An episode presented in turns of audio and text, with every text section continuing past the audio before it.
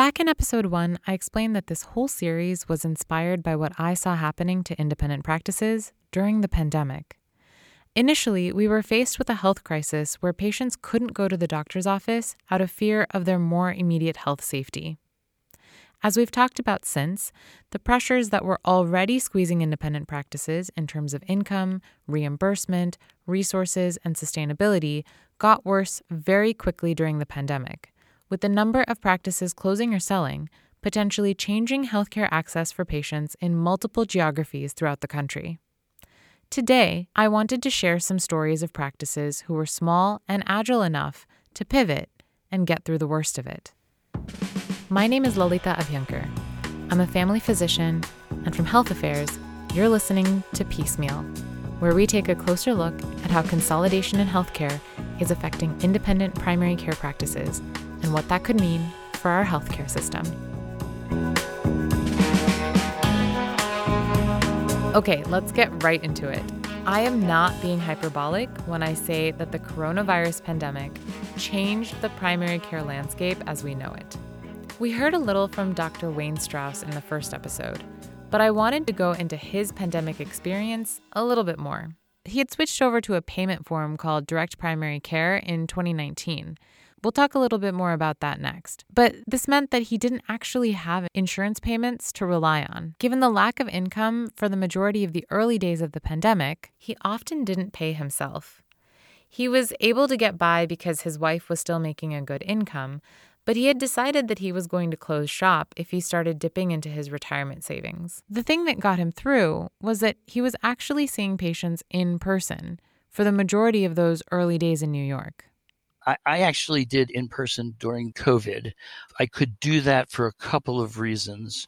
One one that drove me to do it, to be honest, was that very early in COVID, there was a Mennonite lady who ultimately I figured out was having an ectopic pregnancy, and she was very stoic. An ectopic pregnancy is a pregnancy that occurs outside of the uterus, either in the fallopian tube or in the ovaries, and it can be life threatening for pregnant patients, especially if it ruptures.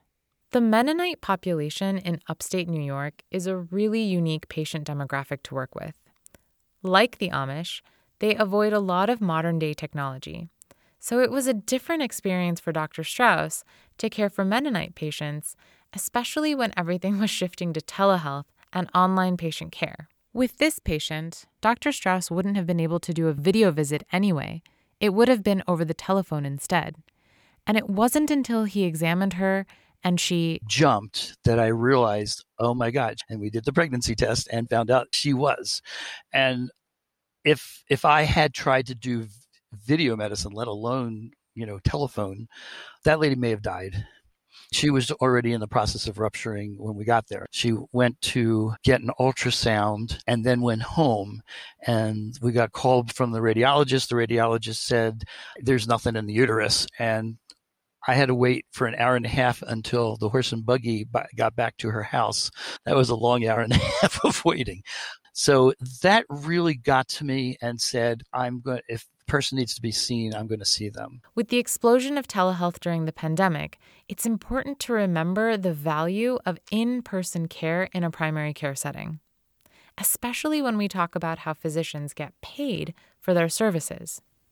In Dr. Strouse's case, he didn't really have to worry too much about getting reimbursement from insurance companies because of direct primary care, or DPC.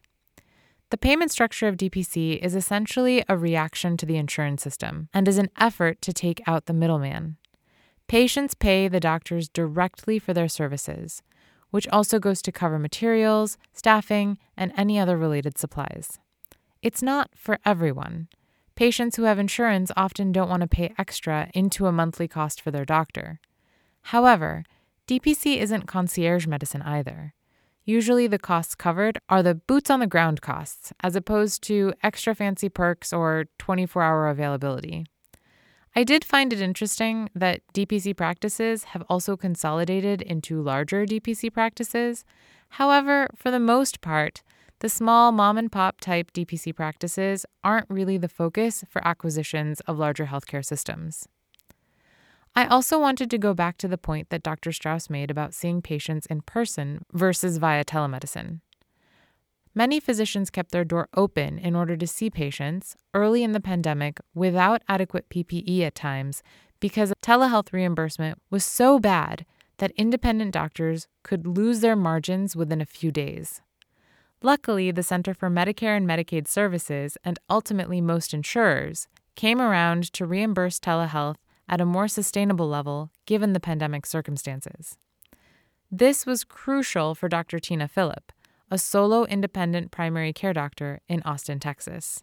After 13 years of being employed in another independent practice, she realized that if she wanted to practice medicine in a job that she found fulfilling, she was going to have to create it. And so that's when I decided I wanted to open my own practice.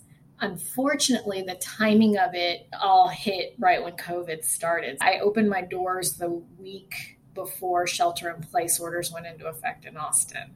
So, so yeah, my timing was impeccable. But in some senses, it actually worked to my advantage to be small and new because I didn't have a huge office staff. I didn't have a big building. I didn't have like a lot of things that I had to pay for because it was really just me and I had a couple of, you know, office staff and we, we were able to keep it fairly small.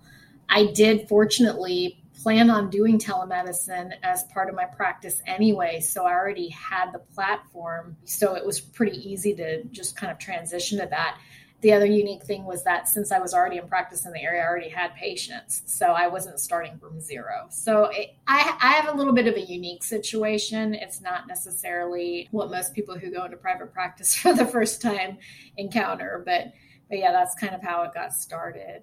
Dr. Philip's practice struggled initially.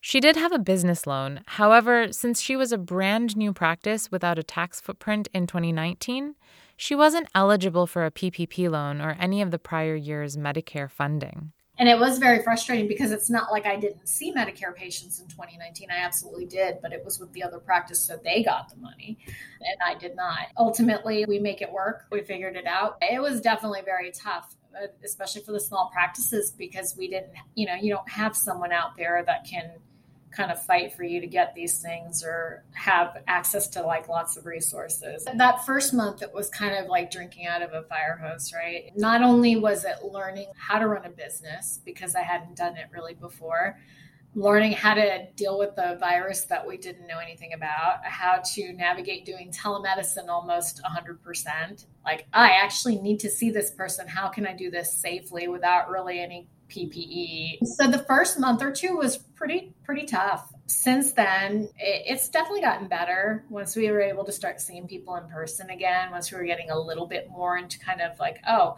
let's actually treat diabetes and hypertension. It's not just newer practices that struggled during the pandemic. I was really excited to speak with Dr. Gail Guerrero and Dr. Cathy Romero, who are partners in a multi provider practice at Gila Valley Clinic in the rural community of Safford, Arizona. I did my family medicine rotation with them during medical school, and both of them have been so instrumental in my own decision to choose family medicine as a specialty. My name is Gail Guerrero Tucker. I'm Cathy Romero. I spoke with them a little bit about how they've survived during the pandemic. Well, we haven't survived it yet. We're still going. I'd like to talk a little bit about that, about how private practices have managed COVID, because I think it's different across the country. And some haven't survived. And it's just heartbreaking to know that there are holes in our universe now that weren't there before. We were very fortunate.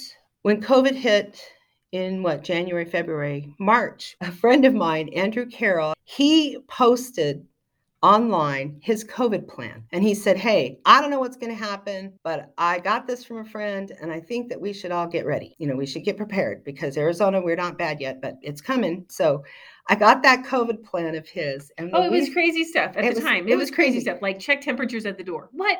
That's ridiculous. Oh I can't God. come in if you have these symptoms. It was crazy. And so we're sitting there reading his plan, going, Do we don't even have the stuff to do this? How are we going to get the stuff? You know, and then that whole PPE crisis happened. Can you even get this? I think our, our general tendency is to be pretty um, cautious rather than cavalier. So decided that we were going to adopt something of this nature and pretty much came up with a policy over mm-hmm. the weekend and started literally having a COVID meeting every morning before we started patients at eight well, o'clock. We we decided on that plan, and that very oh, week, somebody came in had a fever and thought they had a UTI. One of the nurse practitioners was like, "Why don't we test for COVID?" And I'll be darned if there hasn't been the, one in our county yet. We're like, holy moly. And so at that moment, we flipped the switch. We started seeing people in the car outside. And then eventually we bought a COVID tent. Now we have a whole program. You know, you don't get in the door if you have certain symptoms. We did that for about three, four months, and we realized, oh my gosh, our vaccines are getting behind.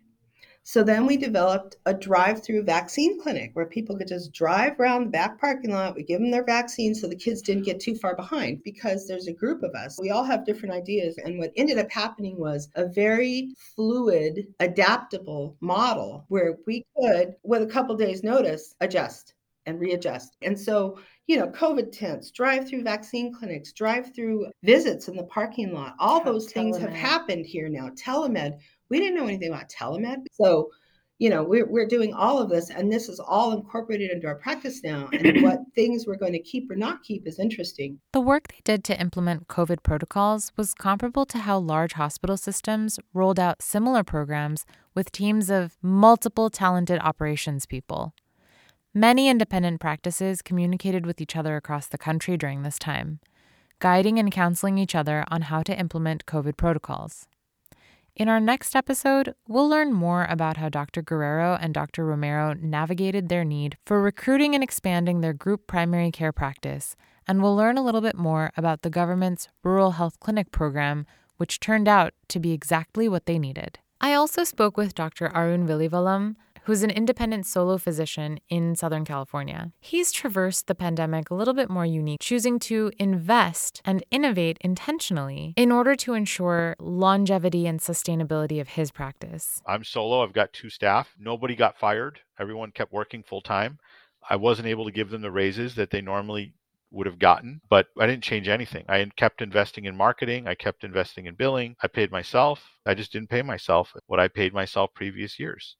So uh, it came out of my pocket. But I switched gears. You have to be willing to retool. And I really dug into other options. I actually quickly switched to telemedicine. My billing partner was really quick to keep me in the loop about when I could start billing for the insurance codes. That took about four to six weeks to happen between Medicare and other insurances. I brought that technology on. I actually invested in being able to do things online because prior to March of last year, mostly everything was done in person. People came in, gave us fill out the registration, all of that.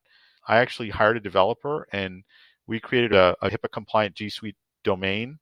And the developer worked and created the way that I can make forms. And so all of that is HIPAA compliant. I'm not paying more monthly fees to some other service for that. I set myself up to do Google Duo and FaceTime and find any way that I could to talk to my patients. I think you got to be kind of scrappy. And I kept getting new patients last year, even though they were all video visits. And then I looked into remote patient monitoring. I talked to about 10 different vendors, and almost all the vendors wanted $50 a patient or something. So I actually developed my own program. And, you know, full disclosure, it is my own program. But my plan with that is to actually just charge like $5 a patient. And if other physicians want to do it, that's fine. And yes, all of those things cost money. So in addition to not bringing in as much revenue, I also invested in these things and I was able to stay afloat. And now my numbers are pretty much back to 2019 pre pandemic numbers. I was able to survive. The reason that I wanted to highlight the struggles of independent primary care practices throughout the pandemic is because with the added burden of the pandemic and having to innovate and survive and be scrappy, independent primary care practices have really stepped up in terms of caring for the patients that they're responsible for. Dr. Villivalam believes that the incubators for a lot of health innovation are actually independent primary care practices that have the ability to be more agile because they have smaller operations. The things I'm excited about and things that I think especially lend themselves to independent practices is innovation. Whether it's projects that I've worked on, I've shared a couple thoughts about those. I've worked with several startups and I think that that is an opportunity that we have as independent physicians I hope this paints a better picture of what independent primary care practices have been struggling with over the last two years and why practices that couldn't keep up, didn't have a cushion or a plan, were likely to sell or close during that time. I know I started to get a lot of new patients coming to me at the end of 2020 because their primary care doctor of 10, 15, or sometimes 20 years had closed or had been sold to a larger system or company that no longer took their insurance. The burden of reestablishing a relationship after such reliable continuity was an added stress to many patients during an already stressful time. But consolidation and decreased viability of independent practices has been an increasing trend over the past 10 years, as we discussed in episode 1. In the next episode, I'll be speaking with Dr. Larry Casalino, a former independent family medicine doctor who has spent the past 20 years looking at health policy, including how consolidation has affected independent primary care. He and his group are currently looking at the impacts of private equity on consolidation, which was super interesting to me because private equity was one of those black box, behind the scenes things that I had no idea about. As I mentioned before, we'll also be revisiting my conversation with Dr. Guerrero and Dr. Romero from Safford, Arizona, to learn more about the Rural Health Clinic program and how it has helped them to avoid consolidation. I hope you'll join me. As always, if you found this episode interesting, please be sure to like, subscribe, comment, or leave a review wherever you get your podcasts. From Health Affairs, you're listening to Piecemeal. Thank you so much, and I hope to see you next time.